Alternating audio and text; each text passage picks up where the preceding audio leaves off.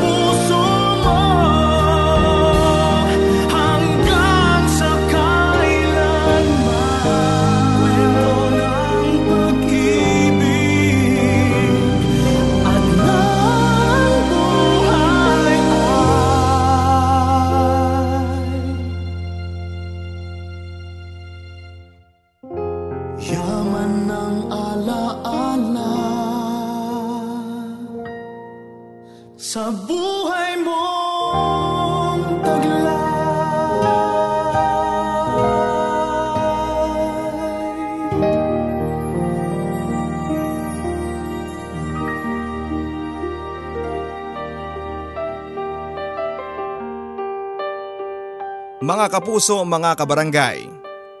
Minsan sa buhay ng isang tao ay may mga bagay tayong lubos na pinagsisisihan. Pagkakamaling hindi natin inaakalang yon ang kahihinatnan, mga tanong na bakit ko nagawa yun? Hindi ba ako nag-iisip? Ngunit huli na dahil kahit pagbali-balik na rin natin ang mundo.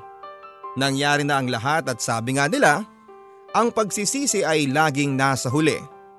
Kaya kahit gusto nating baguhin ang nangyari, ay hindi na maaari. Mga kapuso, ako po si Papa Dudut at sa araw na ito ay isang bagong kwento ng buhay at pag-ibig ang ating ihahatid sa inyo.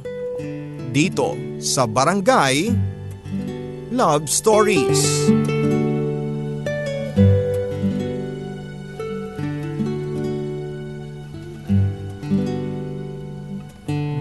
Dudut, Tawagin niyo po ako sa pangalang Jamie. 26 years old, taga Cagayan, Ilocana ako at pareho kasing Ilocano ang mga magulang namin. College dropout ako dahil may pagkapasaway at masyadong nabarkada. Dalawa lang kaming magkapatid at kapwa babae. Ako ang panganay papadudot at ang bunso naman ay siglay. Ang tatay naman namin ay lasinggero. Kasama na niya halo sa pagtulog niya ang bote ng alak. Mas mahal pa ata niya yon kaysa sa nanay namin. Mabait naman si mama papadudot. May pagkapalingkera nga lang. Siguro'y dahil sa palengke siya nagtatrabaho. Naglalako kasi siya doon ng isda Lugi nga lang siya lagi dahil pinupulutan ng lasenggerong ama namin ang mga paninda niyang isda sa mga classmate niya sa inuman. Yon ang malimit nilang pag-awayan ni mama. Kapag ganoon na ang eksena sa bahay ay lumalayas na ako at nagpupunta ako sa bahay ng mga kabarkada ko. Mabait naman ako papadudot. Yun ang sabi ng mga barkada ko. E kung i-compare naman kasi ako sa kanila, abay para naman talaga akong santo. Sila kasi yung tipo ng mga taong mukhang hindi mapagkakatiwalaan. Gunit-gunit ang mga pantalon, tadtad ng tato, mga animoy hindi nagsusuklay ng ilang dekada at amoy sigarilyo. Pero kahit ganoon ang itsura nila ay totoo naman silang mga tao. Sa kabila kasi ng kanilang tigasing anyo papadudot, nasa likod noon ang malambot na puso. Napatunayan ko na yon ng maraming beses sa tatlong taon naming pagsasama at pagkakaibigan. Moto ng grupo ang katagang Don't judge the book by its cover. Ako naman kasi malinis tingnan at wala kasi akong bisyo kapuso. Kung sa ganda naman ay hindi naman papahuli at kung i-rate mo ang itsura ko from 1 to 10, nasa rate number 8 naman. Matangkad, morena pero makinis. Ang sabi nila ay pang Miss Cagayan daw pero wala eh, boplax ako. Di ko nga madiretsyong magsalita ng English. Patapon din ang buhay ko ang sabi ko nga ay na-drop ako sa kolehiyo dahil hindi ako pumapasok. Hanggang sa third year lang ang natapos ko sa kursong criminology. Isang gabi nag-away na naman sina mama at papa. Paano ba naman kasi ay pinapulutan na naman ng ama ko ang paninda ni mama sa mga lasenggero sa amin. Siglay noon ay umiiyak lang sa gilid. Medyo mahina kasi ang kalooban niya, ganun yun. Iyak lang ng iyak. Ako naman ay wala lang. Wala nang epekto sa akin ang pang-aaway nila. Sanay na sanay na ako. At kahit pa siguro magpatayan sila sa harapan ko. Pisikal kasi silang mag-away. Damay lahat pati gamit sa bahay. Umalis ako ng gabing yon at uh, kasama ang mga barkada ko para magvideoke. Ganon kasi ako kapag may ayaw ako sa mga nangyayari sa paligid ko umaalis ako. Takbuhan ako ng mga kabarkada kong sanggano. Pito kami sa grupo at kasama na doon ang best friend kong si Shaira. Pero nang gabing yon ay wala si Shaira. Hindi daw siya pwedeng lumabas ng apartment nila dahil dumating daw ang kuya niyang Seaman at gusto niyang good shot daw siya dito kaya out muna siya sa mga jamming namin. Nag-aaral kasi si Shaira at ang kuya niya ang tumutusto sa lahat ng mga pangangailangan niya. Sa bar papadudot na napasukan namin, kanya-kanya ng inuman ng mga grupo na nadat na namin. Kalatang usok ng sigarilyo at kung ano-ano pa. Tumikim din ako ng konti ng alak at kapag ganong nakashot na ako ay matapang na ako. Doon na ako napapakanta. Mahilig kasi akong kumanta papadudot at sabi nga nila may boses naman ako. Marami akong paboritong kanta lalo na ang mga kanta ni Avril Lavigne. Astig kasi siya at uh, bagay sa personality ko ang mga kanta niya. Isa sa mga paborito kong kanta ni Avril Lavigne ay I'm With You. Ang ganda kasi ng lyrics noon at bagay na bagay sa akin. Kasi di ba ang gulo ng buhay ko? Sabi sa kanta, cause nothing goes right. And everything is a mess. Yun na yun eh. Yun ang kalagayan ko.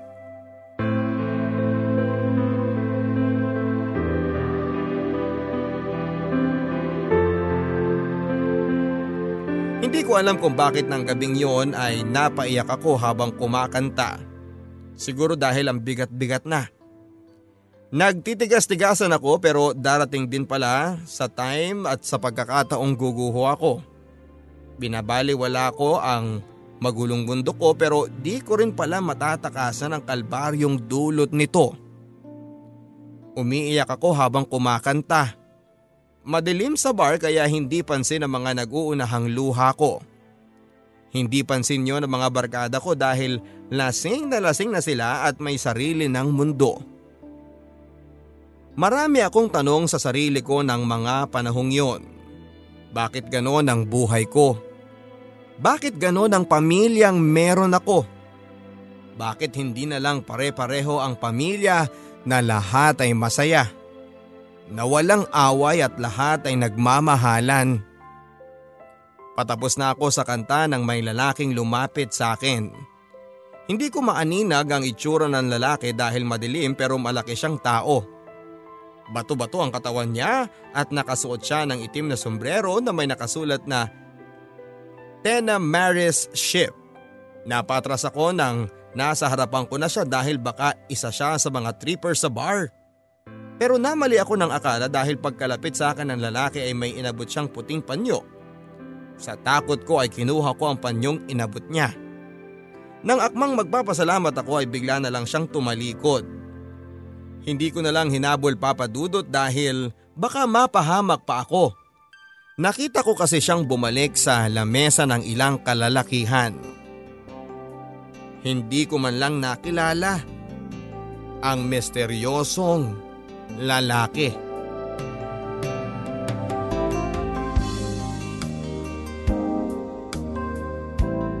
Alauna na ng madaling araw papadudot nang makauwi ako sa bahay. Nadatnang ko pa si Glay na nakasalampak sa sahig at umiiyak. Nang lapitan ko siya ay bigla siyang tumayo at pumasok sa kwarto namin. Sanay na ako sa ganong asta ni Glay papadudot, alam kong nahihirapan siya sa sitwasyon ng pamilya namin. Bata pa kasi si Glay kaya marupok pa siya sa mga bagay-bagay. Pagkatapos kong ayusin ang mga kalat na naiwan ng away ng mga magulang ko, Pumasok na rin ako sa kwarto. Nadatnang ko si Glyna na nakatalokbong. Dinig ko pa noon ang panaka-naka niyang paghikbi. Niyakap ko siya. Kawawa naman ang kapatid ko. Napakabata pa niya para pagdaanan ng ganong klase ng buhay. Bago tuluyang pumikit ang mga mata ko ay isang disenyo ang nabuo sa isipan ko. Pagising ko kinaumagahan ay wala ng tao sa bahay. Tinanghali na kasi ako ng gising at kapag mga ganong oras ay nasa palengke na si mama. Nasa school naman si Glay at si Papa ay siguradong nasa barkada na naman niya. Pagkatapos kong magkape ay naligo na ako. Bago kasi ako matulog kagabi sa gitna ng impit na iyak ng kapatid kong si Glay, ay doon ko na realize na mali pala ako sa mga ginagawa ko. Hindi lang ako ang nahihirapan. Nahihirapan din ang kapatid ko. Kaya naisipan kong maging responsable kahit para lang kay Glay. Maghahanap ako ng trabaho kahit mababa lang ang sahod ay aayusin ko ang buhay ko. Nilakad ko lang noon ang papuntang plaza dahil malapit lang naman. Sayang ang pamasahe sa tricycle. Wala din kasi akong pera Mapride naman ako kaya hindi na ako humingi ng pera kay mama. Dala-dala ko noon ang isang folder na naglalaman ng sampung biodata. Lahat ng mga nakapaskil na naghahanap ng sales lady ay pinasahan ko. Pagdating ng hapon ay pagod na pagod akong umuwi. Nadatnang ko noon si Glay na nagsusulat sa mesa habang binabantayan niya ang kanyang sinaing. Nakatayo na sana siya pagkakita niya sa akin ngunit nagsalita ako. Glay, May problema ka ba? Kumusta sa school? Tanong ko. Nagulat siya sa pagtatanong ko papadudot at dumaan muna ng ilang segundo bago niya sinagot. Tumitig muna siya sa akin ang bahagya. Wala naman akong problema ate. Graduation kasi namin sa susunod na linggo eh. Iniisip ko lang kung sinong pupunta. Mahinang sabi ni Glay. Sinabi mo na ba kay mama? Tanong ko. Pero umiiling si Glay. Hindi pa daw niya nasabi kay mama dahil kapag sasabihin daw niya ay natataong nag-aaway na naman sila ni papa. Hayaan mo. Ako na lang ang pupunta. Pangako ko kay Glay. Gumiti lang siya sa akin at nagpasalamat. Kinaumagahan papadudod ay nagising ako sa ring ng cellphone ko. May tumatawag at hindi registered ang number. Hindi ko sinagot ang tawag dahil hindi ko naman kilala. Nang ilang sandali pa'y isang text ang natanggap ko. Ang mensahe ay galing sa pinag-a-applyan kong trabaho. Pumunta raw ako sa araw ding yon para sa interview. Tuwang-tuwa ako noon papadudod pero wala akong mapagsabihan. Nasa eskwelahan na nga kasi si Glay at si mama naman ay nasa palengke na. Si papa, ewan ko kung saan naman nagpunta. Nagpunta nga ako papadudod sa pwesto nang tumawag sa akin. Variety store yon at bilihan ng iba't ibang gamit. Maganda naman ang kinalabasan ng interview kasi every Sunday ang pasahod. At hindi pa man ako nag-uumpisa, pero alam ko na noon kung ano ang bibilhin ko sa sahod ko. Bibili ako ng gamit ni Glay. Naawa na kasi ako sa kapatid ko kahit man lang yon ay maramdaman niyang nasa tabi niya ako.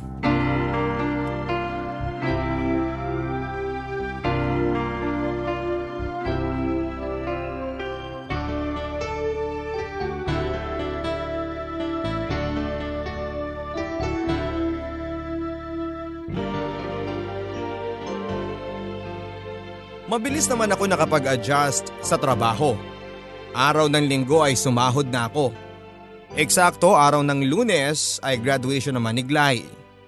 Mabibilhan ko na rin siya ng sapatos niya para may magamit siya sa graduation at sa pag-aaral sa kolehiyo. Excited ako nang pauwi na ako sa bahay. Naglakad na lang ako kasi sayang pa ang pamasahe. Pagdating ko sa bahay ay nadatnang ko si Papa na nakahiga sa sahig Lasing na naman at wala si mama sa kwarto nila. Siguradong nag-away na naman sila, kita yon sa magulong ayos ng mga upuan. Wala nang bago para sa akin. Laging gano'n naman eh. Halos araw-araw na lang na ginawa ng Diyos ang ganon sa tahanan namin. Hindi ko na lang pinansin papadudot at excited akong ibigay kay Glay ang sorpresa ko. Excited akong makita ang mga ngiti niya na nitong mga nagdaang mga araw ay hindi ko man lang nasilayan. Yun na lang ang bagay na inaasam-asam ko. Mapapawi ang lahat ng lungkot ko, lahat ng pagod ko sa trabaho kapag nakita kong masaya ang kapatid ko. Dumiretso na ako sa kwarto namin pero nakalakang pinto, kahoy lang ang lock noon at kumatok ako pero walang sumasagot. Alam kong umiiyak na naman si Glay. Ganon siya kapag nag-aaway ang mga magulang namin. Kumatok ako sa pinto at tinawag ko ang kapatid ko. Glay? Si ate to, pakibukas naman ang pintuan oh. May dala si ate para sa'yo. Masayang tawag ko pero walang sumasagot. Idinikit ko sa tenga ko ang pintuan at wala akong narinig. Kahit na anong kaluskos at hindi ko alam pero biglang tumahip ang dibdib ko. Iba ang naging kutob ko. Kaya tinula ko ng malakas ang pintuan at nabungaran ko ang kapatid ko na nakapulupot ang leeg sa isang lubid na nakasabit sa kisamen ng kwarto namin. Nagulantang ako sa nadat ng kong itsura ng kapatid ko. Dali-dali akong umakyat ng kama at hinila ko siya. Sumigaw na ako noon ng tulong at Isa-isang dumating ang mga kapitbahay namin na tumulong upang makalas ang tali. Nagising din noon si tatay na nahimasmasan nang makita si Glay. Dali-dali kong inalis ang lubid sa lieg ni Glay. Nang kapain ko ang pulso niya'y wala akong maramdaman na kahit isang pitik. Doon na ako nagsisigaw.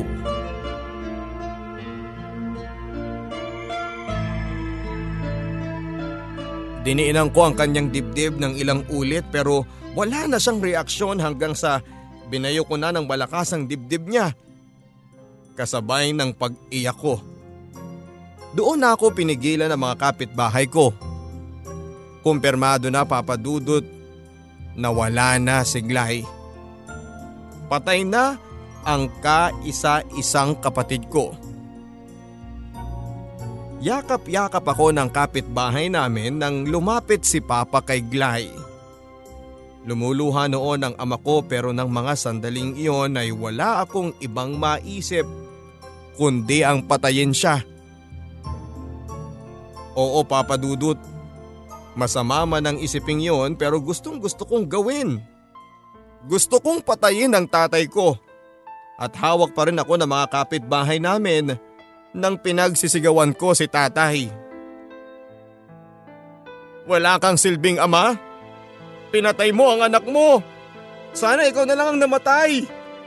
Sana ikaw na lang. Paulit-ulit na sigaw ko hanggang dumating na ang mga pulis. Pagkatapos ng investigasyon ay dinala si Glay sa funerarya. Sa funerarya ko nilabas ang iyak ko habang tinitingnan ko sa salamin ng bintana sa labas ng kwarto kung nasaan si Glay. Dumating din noon ang mga barkada ko, ganon din ang best friend kong si Shaira. Yakap-yakap ako ni Shaira nang dumating si mama. Hindi ko rin mapigilan ang sarili ko nasisihin din siya sa mga nangyari. Kung hindi sana sila nag-away ni Papa, malamang buhay pa si Glay. Kung inuna niya sana si Glay bago ang sarili niya ay hindi sana mararamdaman ng kapatid ko ang mag-isa siya. Hindi sana magpapakamatay ang kapatid ko. Bukas sana ay dadalo siya sa graduation niya at sa mga susunod na araw ay magkokolehiyo na siya. Maaabot na rin sana ni Glay ang pangarap niya. Pero wala na. Dahil tapos na. Wala na si Glay. Wala na. Ang kapatid ko.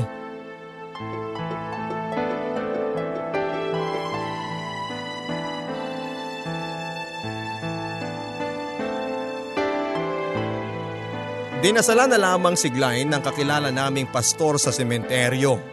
Hindi daw kasi siya pwedeng ipasok sa simbahan dahil kinitil niya ang kanyang sariling buhay. Malaking kasalanan daw yon sa Diyos. Kawawa naman ang kapatid ko. Napakabait niyang kapatid. Napakabait niyang anak. Tanging alaala na lamang niya ang maiiwan sa akin. Bago ipasok si Glay sa kanyang nicho ay nilagay ko sa isang bag ang mga gamit niya. Mga paborito niyang damit, yellow na shorts, yellow na t-shirt, yelo na panloob. Lahat ay puro dilaw maliban na lang sa sapatos na nabili ko. Ipinasok ko lahat ng iyon sa nicho ni Glay kasabay ng aking pamamaalam. Pagkatapos ng libing papadudod ay dumiretso na ako sa bahay. Marami pang tao doon pero ako Dumiretso ako sa kwarto namin ng kapatid ko. Sa pagmamadali ko ay nahulog ang karton na lalagyan ni Glenn ng mga gamit niya sa eskwelahan. Na-curious ako sa mga iyon kaya binuksan ko. Napansin ko ang isang yellow na notebook. Yun ang notebook na laging hawak-hawak ni Glay. Maliit lamang yon at kasing liit ng Tagalog pocketbooks. Pagbukas ko ng pahina ay may mga nakasulat doon, Dear Diary. Naiiyak na ako noon. Nag-atubili akong basahin ang nilalaman noon dahil alam kong puro hinanakit ni Glay ang mga nakasulat doon. Pero nang ibabaw ang curiosity ko, kaya naman kahit naninikip ang dibdib ko ay binuklat ko ang mga sumunod na pahina. Ngunit hindi ko napaghandaan ang mga nabasa ko. Hindi sulat ng isang malungkot na tao ang nilalaman ng diary kundi mga kwento ng ligaya. Ilan lamang doon ang mga araw na hindi lasing si Papa. Ang sabi ni Glay sa sulat niya ay masayang masaya daw siya dahil hindi lasing si Papa. Si Mama naman daw ay maagang umuwi at naibenta lahat ng mga paninda niya. May tungkol din sa akin, nakauwi daw ako ng safe galing sa labas at labis daw ang kanyang pag-aalala. Sa date na nakalagay doon ay yon ang araw na nadat ng kusiglay na nakasalampak sa sahig noong gabing nag-away na naman ang mga magulang namin. Labis akong nakonsensya nang mabasa ko yon. Ang sama-sama akong kapatid. Sarili ko lang ang iniisip ko Isang tao pala sa murang edad ang mas nahihirapan sa kalagayan namin, ng pamilya namin. Marami pang mga nakasulat sa diary. Mga masasayang karanasan ni Glay sa eskwelahan. Kasama ang mga barkada niya. Ang panghuli sa diary ni Glay ay ang kanyang excitement sa nalalapit niyang pagtatapos sa high school. Ilan lang yon sa mga nakasulat sa diary ni Glay puro masasayang alaala. Inilagay ko sa bag ko ang diary ni Glay, baon ko ang mga masasayang alaala niya sa kung saan man ako mapadpad. Paglabas ko ng kwarto papadudot ay nakita ko si Papa na nasa may pintuan. Hindi ko siya pinansin pero kitang kita ko ang mga mata niya na puno ng kalungkutan. Sa mga sandaling yon ay puot ang nararamdaman ko para sa kanya. Tinitigan ko siya ng matalim sa mga tingin ko ipinaramdam ko sa kanya ang pagkasuklam ko. Lumuluha na siya noon at hindi ko rin nakayanan ang ganong sitwasyon kaya habang wala pa akong nasasabing masasakit na mga salita ay tumalikod na ako pero napatigil ako sa paghakbang nang magsalita si Papa. Mag-ingat ka anak. Mahinang sabi ni Papa. Nilingon ko si Papa. Nakayuko pa rin siya. Naiyak ako sa pagtawag niya sa akin ng anak. Buong buhay ko kasi Papa Dudut, nakita ko na si Papa na umiinom ng alak. Asawa at anak na niya ang alak kaya tago sa puso ko ang pagtawag niya sa akin ng anak. Pero nang ibabaw ang galit ko kaya tuluyan ko na rin siyang tinalikuran. Nadaanan ko ang mga kapitbahay kong nakikiramay sa pagkawala ni Glay. Namataan ko si mama. Tinanguan ko lamang siya. Tango lang din ang sagot niya sa akin. Alam kong naiintindihan ako ni mama. Kailangan ko munang lumayo at kailangan ko munang mag-isip. Mahihirapan lang ako kapag nasa bahay ako. Pagdating ko sa highway hindi ko alam kung saan ako pupunta. Wala akong kapera-pera. Wala akong maisip na puntahan kaya tinawagan ko si Shaira. Sumagot naman siya sa tawag ko at sinabing sa kanilang apartment ako tumuloy. Sumakay nga ako sa tricycle at nagpahatid sa apartment ni na Shaira. Pagdating ko doon ay agad akong niyakap ni Shaira. Mag-isa lamang siya sa apartment niya. May kuya siyang seaman pero ang alam ko ay every 9 months lamang yon dumarating Dadalawa na lamang sila sa buhay. Patay na kasi pareho ang kanilang mga magulang. Kaya mo yan, Bes. Kaya mo yan, Bes. Kailangan mo lang tanggapin ang pagkawala ni Glay. Ang isipin mo, sa mga sandaling ito, masaya siya. Ang sabi ni Shaira. Gumaan kahit papaano papadudot ang pakiramdam ko ng mga sandaling yon. Masarap na pakiramdam yon na may mga taong nakakaintindi sa'yo. May taong umaalalay para sa'yo. May taong hindi ka babaliwalain dahil importante ka sa kanya. Naging maganda ang samahan namin ni Shaira sa apartment. Araw-araw ay pumapasok siya sa school, ako naman ay balik trabaho. Kailangan kong ipagpatuloy ang buhay ko.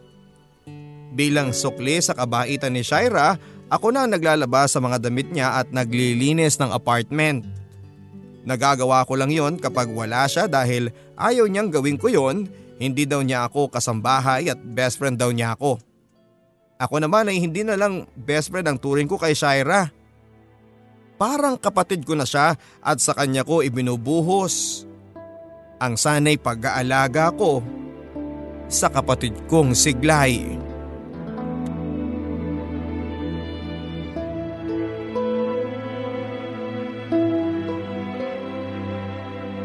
Lumipas ang ilang buwan hanggang sumapit na ang buwan ng Nobyembre. Walong buwan mula noong pumanaw siglahi. Walong buwan ko na rin tinitiis ang pamilya ko. Nagpalit ako ng number mula noon at ni minsan na hindi ako nag-atubiling bisitahin ang pamilya ko. Kahit pa sa totoo lang ay malapit lang kami sa isa't isa. Hindi ko pa rin kasi sila kayang makita lalong lalo na si Papa. Kadarating ko lang noon galing sa trabaho nang makita ko si Shaira na nakahiga sa kandungan ng isang lalaki. Nagulat ako kasi alam kong walang boyfriend si Shaira at pagkakita niya sa akin ay tumayo siya kaagad. Bes, um, meet my super gwapong kuya, si Kuya Bren ko, ang pinakagwapong seaman sa balat ng lupa. Masayang sabi ni Shaira. Oo na, madami ka nang pasalubong sa akin. Sumisip-sip ka pa dyan eh. Sagot naman ng kuya ni Shaira. Totoo naman ang sabi ni Shaira, Papa Dudut. Guwapo ang kanyang kuya Bren, medyo mahaba nga lang ang kanyang balbas at buhok. May kamukha nga siyang artista, si Sanjo Marudo. Pareho sila ng pangangatawan, mas matangkad lang si Sanjo ng dalawang pulgada. Isa sa mga pagkakapareho nila ay ang bibig ni Sanjo. May kakapalang kasi ang bibig ni Bren pero bumabagay naman sa kanya. Uy Bes, um, Kuya Bren ko oh. Anyway kuya, ito si Jamie, best friend ko. Single and available yan. Pakilala sa akin ni Shaira. Namula ang pisngi ko noon lalo na at kitang kita ko ang pagtitig ni Bren sa akin na animoy kinikilala niya ako. Nagpalitan kami ng hi ni Brand at matapos noon ay nagaya na silang kumain. Masarap ang hapunan namin pero hindi ako makakain dahil kapag napapasulyap ako kay Bren ay nakatitig siya sa akin. Pinipilit kong baliwalain pero naaasiwa talaga ako. Siguro ay dahil yung uri niya ang pinapangarap kong lalaki.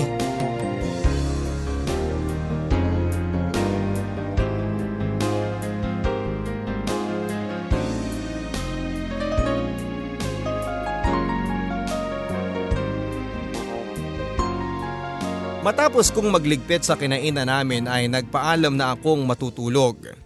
Hindi ko kasi makayanan ang ilang minuto pang nasisilayan ko si Bren.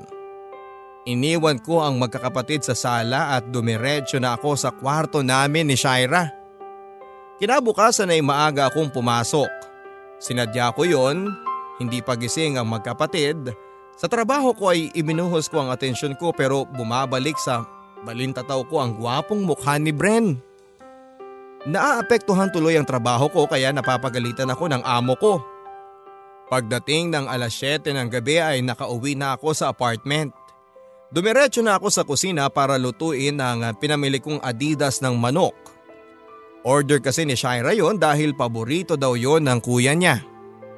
Habang nililinis ko ang adidas ng manok ay biglang lumitaw sa harapan ko ang kuya ni Shaira.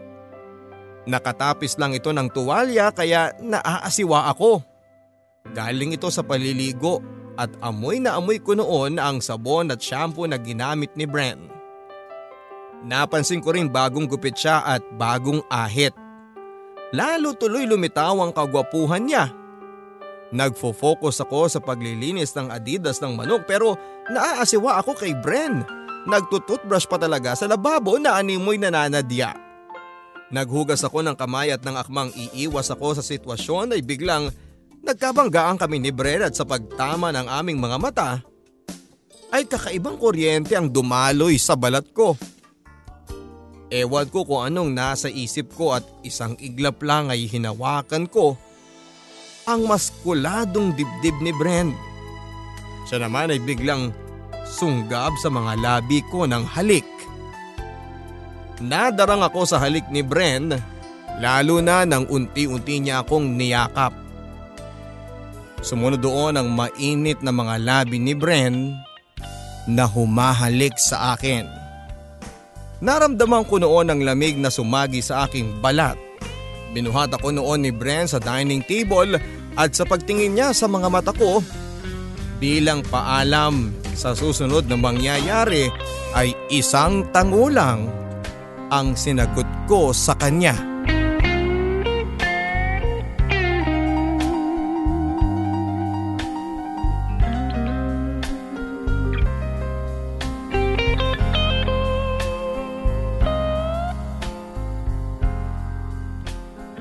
Tapos na ang lahat sa amin ni Bren nang bigla kong na-realize ang ginawa ko. Kababae kong tao ay ako pa ang nagpakita ng motibo. Dalawang araw pa lang kaming magkakilala pero may nangyari na sa amin. Hindi ko maiharap ang mukha ko kay Bren kahit na noong pinapaharap niya ako sa kanya. Hiyang-hiya ako sa ginawa ko. Naramdaman ko na lang ang isang masuyong halik ni Bren sa noo ko bago siya umakyat sa kanyang kwarto. Doon ko naman tinalakan ang sarili ko. Malandi ka, sabi ko sa sarili ko. Pero kasabay naman noon ay ang pagsilay ng mga ngiti sa mga labi ko. Habang binabalikan ang kanina lang na naganap sa pagitan namin ni Bren. At isa lang ang masasabi ko. Masaya ako sa mga nangyari. Masayang masaya. Isinuot ko lang ulit ang damit ko at paglabas ko ng banyo ay nakita kong tinuloy ni Bren ang pagluluto ng inestorbo naming adidas ng manok. Nakangiti siya noong makita niya ako. Akyat ka na! Ako na magluluto nito. Pahinga ka na, baka kasi napagod kita. Pangaasar pa ni Bren. Dali-dali akong umakyat ng hagdanan at narinig ko ang halakhak ni Bren. Natatawa na rin ako noon pagdating ko ng kwarto. Ngiting-ngiti ako noon bago tuluyang pumikit ang mga mata ko at hindi ko alam kung ilang oras akong nakatulog basta pagising ko ay madilim na. Nagising ako sa tapik sa balikat ko at pagmulat ko ay nakita ko si Shaira. Pilit kong sinasabi sa sarili ko na panaginip lang ang nangyari sa amin ni Brent. Bago pa ako magdrama, bumangon na ako kahit naman kasi pagsisihan ko ang nagawa ko ay hindi na maibabalik yun. Bumaba na lamang ako ng hagdanan at nadatnang ko doon ang magkapatid sa dining table na kanina lang ay naging saksi sa nangyari sa amin ni Bren. Uy Bes, anong tinatayo-tayo mo dyan? Halika na, sarap ng niluto ni kuya oh. Untag ni Shaira sa akin. Oo nga naman, eh masarap tong luto ko, oh, pampalakas ng buto-buto. Adidas, pampalakas pumadyak. Sunod na sabi ni Bren na nakangisi at tawa naman ang tawa si Shaira sa mga tinura ng kuya niya. Lumakad na ako papunta sa mesa pero hindi ko tinitignan ang mukha ni Bren. At mabuti na lang na habang siya ay kumakain ay hindi na siya nagsalita pa. Nag-enjoy na masyado sa paborito niyang Adidas. Sa gitna ng kainan ay inistima ako ni Bren, kinikilig ako noon pero ang kinakatakot ko ay baka mapansin ni Shaira ang espesyal na trato ng kuya niya sa akin. Pero wala naman akong makitang pagtataka sa kanya. Pagkatapos kumain ay umakit na si Shaira sa kwarto namin. Maaga daw siyang matutulog dahil maaga ang pasok niya kinabukasan. Si Bren naman ay dumiretso sa panonood ng TV. Wala akong choice kundi ang magligpit ng kinainan namin at makasama si Bren. Habang naguhugas ako ng pinggan ay narinig ko ang pagmayat mayang pagsipol ni Bren. Iba ang kiliti noon sa akin. Pinigilan ko siyang lingunin at manaka-naka din ang pagkanta niya na kung ano-ano. Isang beses ko siyang nilingon na pinagsisihan ko dahil kinindatan niya ako na animoy may ibig sabihin. Lalo ko tuloy binilisan ang paghuhugas at umakyat na ako sa second floor habang naririnig ko pa rin siyang tumatawa.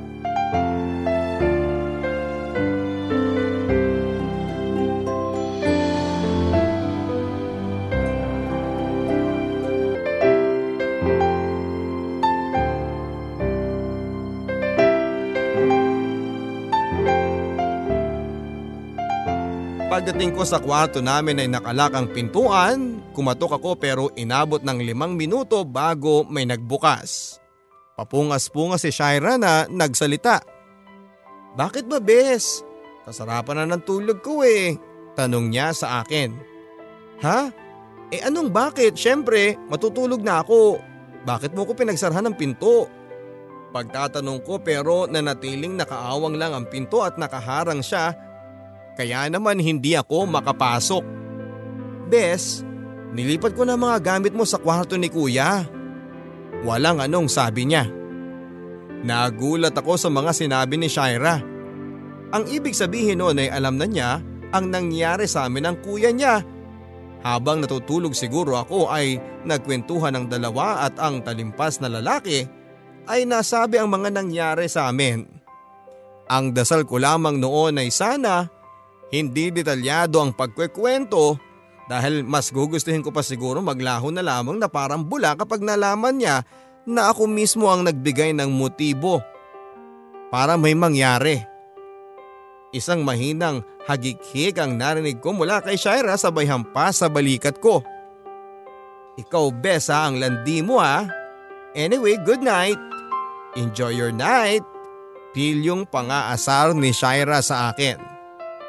Bago ko pa maipagtanggol ang sarili ko ay naisara na niya ang pintuan kasunod noon ay narinig ko na ang yapak sa hagdanan. Hindi ko na alam ang gagawin ko nang makita ko si Bren na nakangiti. Inakbayan niya ako at inakay sa kabilang kwarto. Doon ay nakita ko ang mga gamit ko pati na rin ang tuwalya ko at ang pantulog ko. Mag-shower ka na love. Naka-uniform po. Walang anumang sabi ni Bren sabay abot sa akin ang tuwalya ko. Dinampot ko na rin noon ang duster na pantulog ko na pinakamaikse sa lahat dahil alam kong sinasadya yon ni Shaira. Yun na siguro ang pinakamatagal na paliligo sa buong buhay ko. Nahihiya kasi akong umakyat. Nanginginig na ako noon sa lamig lalo't buwan ng Nobyembre. Maya-maya ay kumatok na sa banyo si Brent. Ano ka ba naman love? Sobra naman ata yan eh. Akyat ka na. Magsha-shower din kasi ako eh. Ang sabi ni Brent buhat sa labas ng banyo.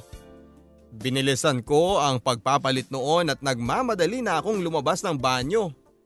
Nang hindi ko siya tinitignan. Isang sipol pa ang narinig ko kasunod ng salitang Yummy!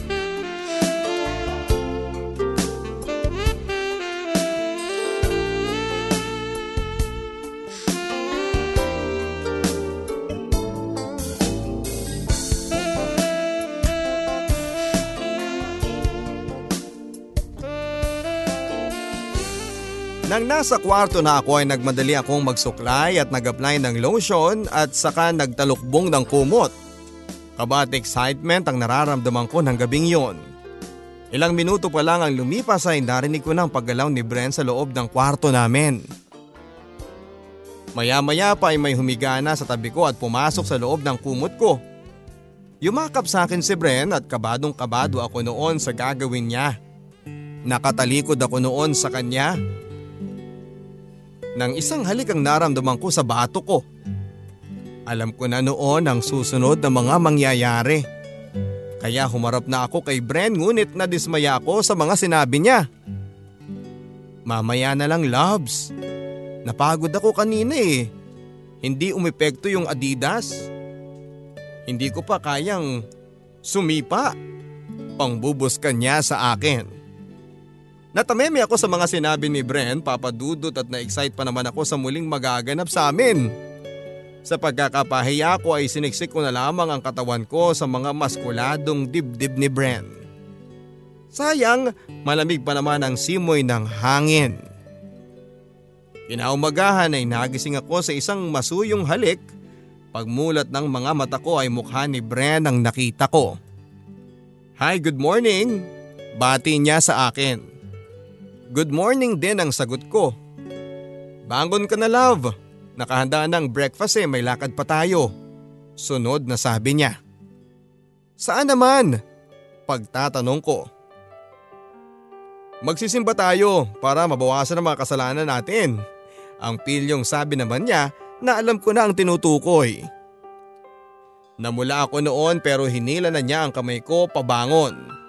Sumunod na lamang ako at pagdating namin sa dining table ay nakahanda na ang mesa at wala noon si Shaira dahil may maaga siyang lakad.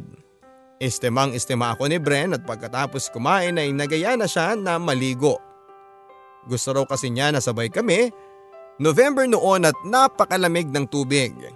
Pero kontra ito sa aming nararamdaman. Doon muli ay may nangyari sa amin ni Brent. Doon sa banyo naming pinakawala ng init ng aming pagmamahal. Doon ay walang pagmamadali. Doon ay walang kaba. Doon namin pinakawala ng biyayang dulot namin sa isa't isa.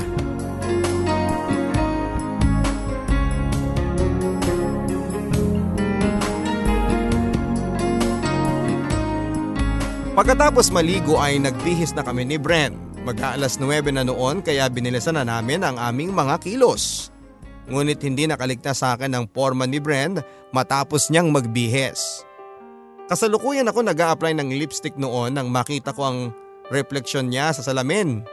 Nakasombrero si Bren at nakaputi na damit. Sa salamin ay naaaninag ko ang mga nakasulat sa sombrero. Tena Mareses Ship Ipinikit ko ang mga mata ko at sinariwa ang gabing siyam na buwan na ang nakakaraan. Nang gabing kinanta ko sa bar ang awiting I'm With You ni Avril Lavigne. Noong gabing iyon ay isang lalaki ang lumapit sa akin at nag-abot ng isang panyo. Nakasombrero ang lalaki ng itim na may nakasulat na Tenamarese Ship. Pagmulat ko ng mga mata ko ay nakita ko pa rin ang refleksyon ni Bren sa salamin. May kinuha siya sa drawer. Isang puting panyo. Maya-maya pa'y lumapit siya sa salamin at sa ibabaw ng tukador ay kinuha niya ang baby powder. Sumunod doon ay tinaktak niya ang pulbo sa panyo. Doon ako humagulhol at nagulat si Bren sa mga inasal ko. Uy love, bakit? Nag-aalalang tanong niya. Ngumiti lamang ako at niyakap ko siya. Wala akong masabi.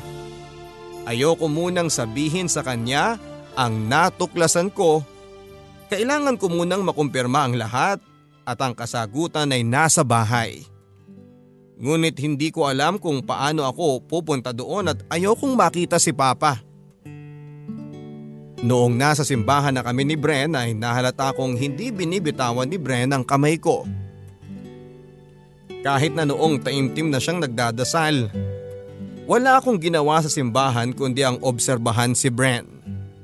Sa nakikita ko sa kanya ay lalong sumisidhi ang pag-ibig ko para sa kanya. Sa kabila ng lahat ay sinigurado ko sa sarili ko na hindi tulad noong araw na may nangyari sa amin na ako ang nagbigay ng motibo. Sisiguraduhin kong hindi ako ang unang magsasabi na mahal ko na siya.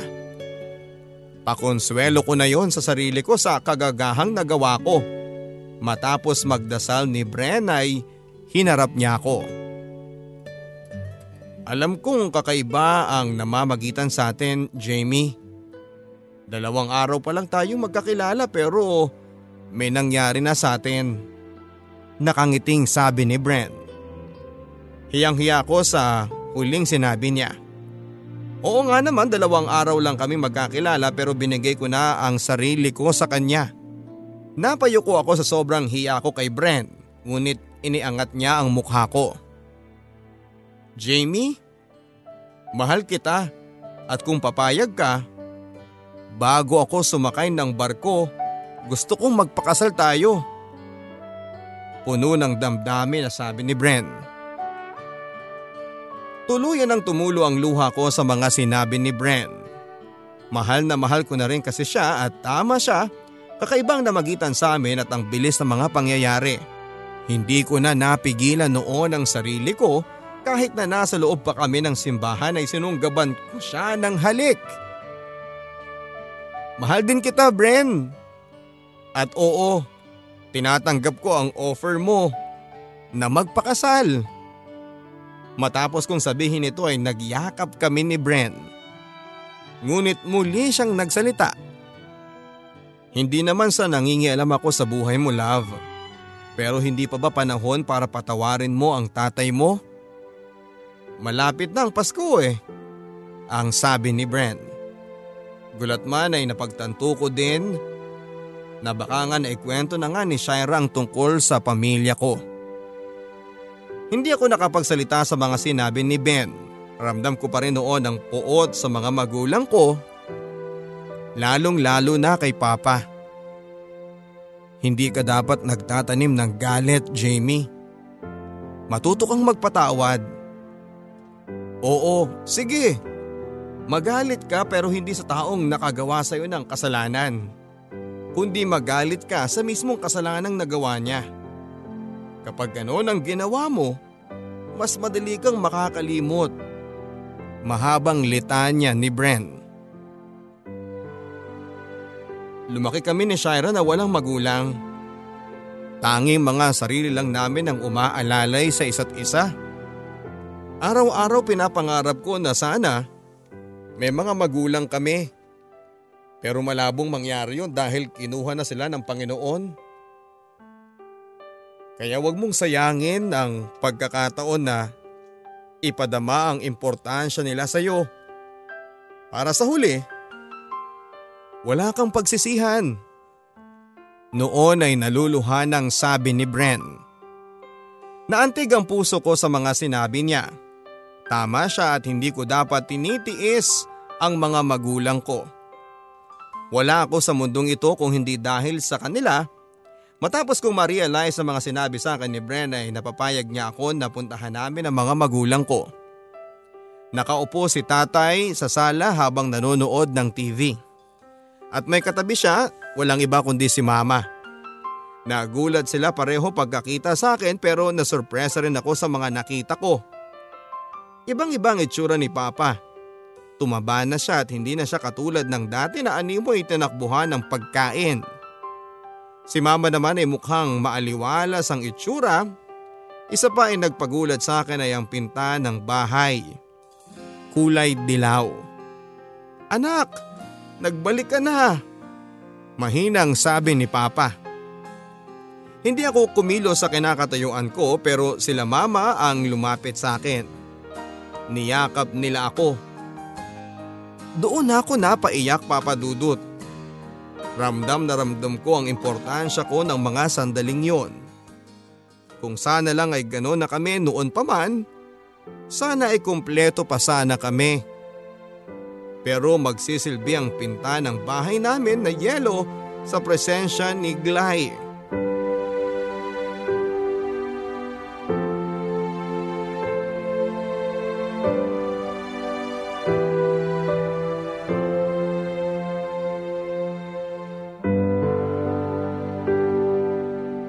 Ipinakilala ko sa kanila si Bren at pangalan lang ang sinabi ko na dinugtungan naman niya ng boyfriend. Masayang masaya ako noon at iyon ang isa sa mga pinaka masayang araw sa buhay ko.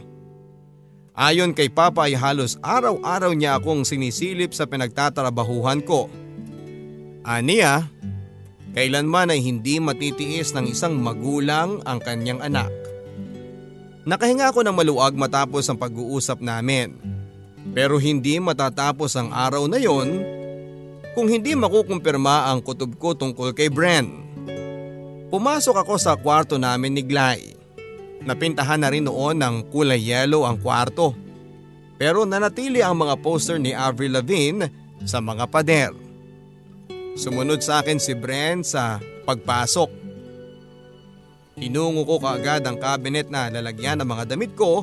Sa maliit na drawer ay nakalagay ang ilan sa mga undies at panyo ko pero isang bagay ang pakay ko doon. Ilang saglit pa ay hawak ko ng isang puting panyo. Lumuluhan na ako noon nang lumapit si Bren. Love, ano ba naman yan? Bigla-bigla ka na lang lumuluha eh. May problema ka ba? Natatarantang tanong niya. Imbis na sagutin ko siya ay para akong tangang kumanta ng I'm With You ni Avril Lavigne. Siya naman ay naguluhan at kasunod noon ay ang pagtataka dahil binuklat ko sa harap niya ang panyong may nakasulat na Tenamares Ship.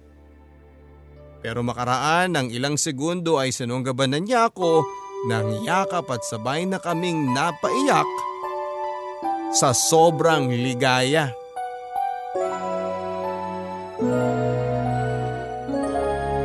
Ayon kay Brent Papadudot ay huling araw daw niya sa Pilipinas nang gabing nakita niya ako sa bar. Napansin daw niya nagragal ang boses ko habang kumakanta at nang napagtanto niyang umiiyak ako ay lumapit siya sa akin. And the rest is history. December 24, 2009 ay nakangiti ako naglalakad papunta ng altar. Masaya ang bawat taong nadadaanan ko at lalo pang nagpatingkad sa mga ngiti nila ay ang kanilang kasuotan. Kulay yellow. Noong magaya ng kasal sa akin si Bren ay hindi ko na pinag-isipan pa ang motif namin. Yellow kaagad ang pumasok sa isipan ko. Kaya noong araw ng kasal namin ni Bren, animoy kulay yellow ang mundo, pati ang mga sangganong barkada ko ay napasuot ko pa ng yellow. Maid of honor namin noon si Shira na tuwang-tuwa sa amin ng kuya niya. Napakagwapo ni Brent. Sa suot niyang barong na may touch of yellow, feeling Bea Alonso ako habang papalapit sa kanya. Napakasaya ko ng araw na yon papadudot. Kung nasaan man si Glay, ngayon ay alam kong masaya na siya. January 2, 2010 ay lumipad kami ni Brent papunta ng Singapore. Regalo daw niya sa akin yon at ang honeymoon namin syempre doon magaganap. Mga sumunod na taon ay kung saan saan naman kami napapadpad ng asawa ko. Kung saan saang bansa na niya ako dinala. Kung minsan kasama namin ang buong pamilya, si Papa, si Mama at si Shaira. Sa ngayon Papa Dudut ay may isa na kaming anak ni Bren, masayahin siyang bata at mahilig siya sa kulay yellow. Siya si Baby Glay. Wala na akong mahihiling pa papadudot. Masayang masaya na ako sa buhay ko kasama ang pamilya ko.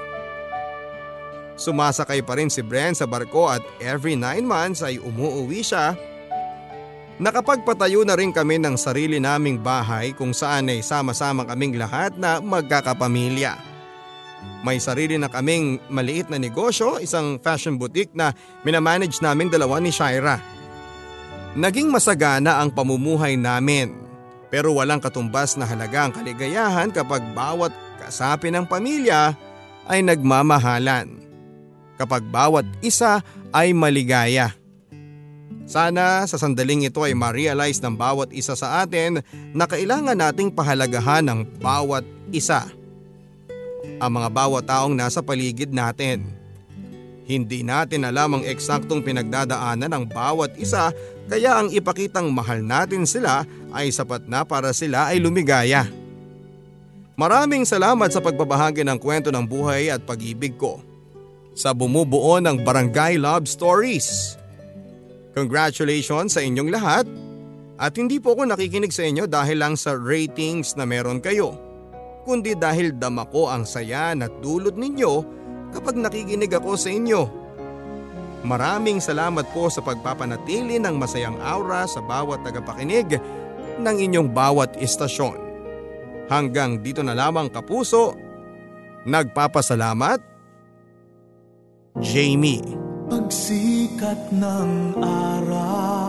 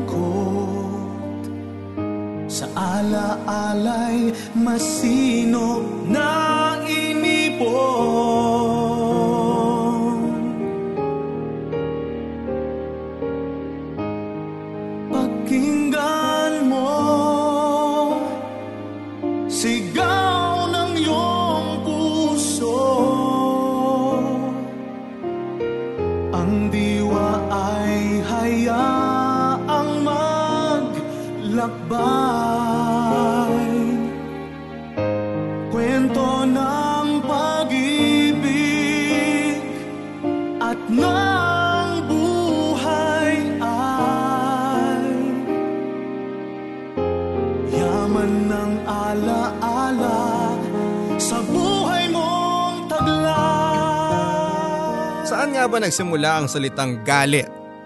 Ayon sa diksyonaryo mga kabarangay, ang galit daw is a strong feeling of displeasure. Astig, hindi ba? Pero hindi astig mga kapuso sa pakiramdam ng taong nagagalit. Sapagkat sa tuwing ikaw ay nagagalit, hindi ibang tao ang agaran mong naaapektuhan, kundi ang iyong sarili. Sa ganitong klase ng pakiramdam, wala daw ibang mas talo kundi ang taong nakakaramdam ng galit sa kanyang puso. Kaya bakit mo hahayaan na maramdaman ng magalit? Kung may option naman na ikaw ay magpatawad. Jamie, maaaring nagalit ka sa mga magulang mo pero napagtanto mo sa bandang huli na wala palang magandang maidudulot sa iyo ang galit. At kung ikaw ay magpapatawad ay makukuha mo ang katahimikan at kaligayahan na matagal mo na sanang nakamtan kung hindi lang nang ibabaw ang galit sa iyong puso. Napakaswerte mo na ipinagkaloob sa iyo ng Panginoon ang isang taong magpapaalis sa iyo. Magpapaalis ng galit sa puso mo. Walang iba kundi si Brent. Hanggang sa muli mga kapuso ako po si Papa Dudut sa mga kwento ng pag-ibig, buhay at pag-asa. Dito sa Barangay Love Stories.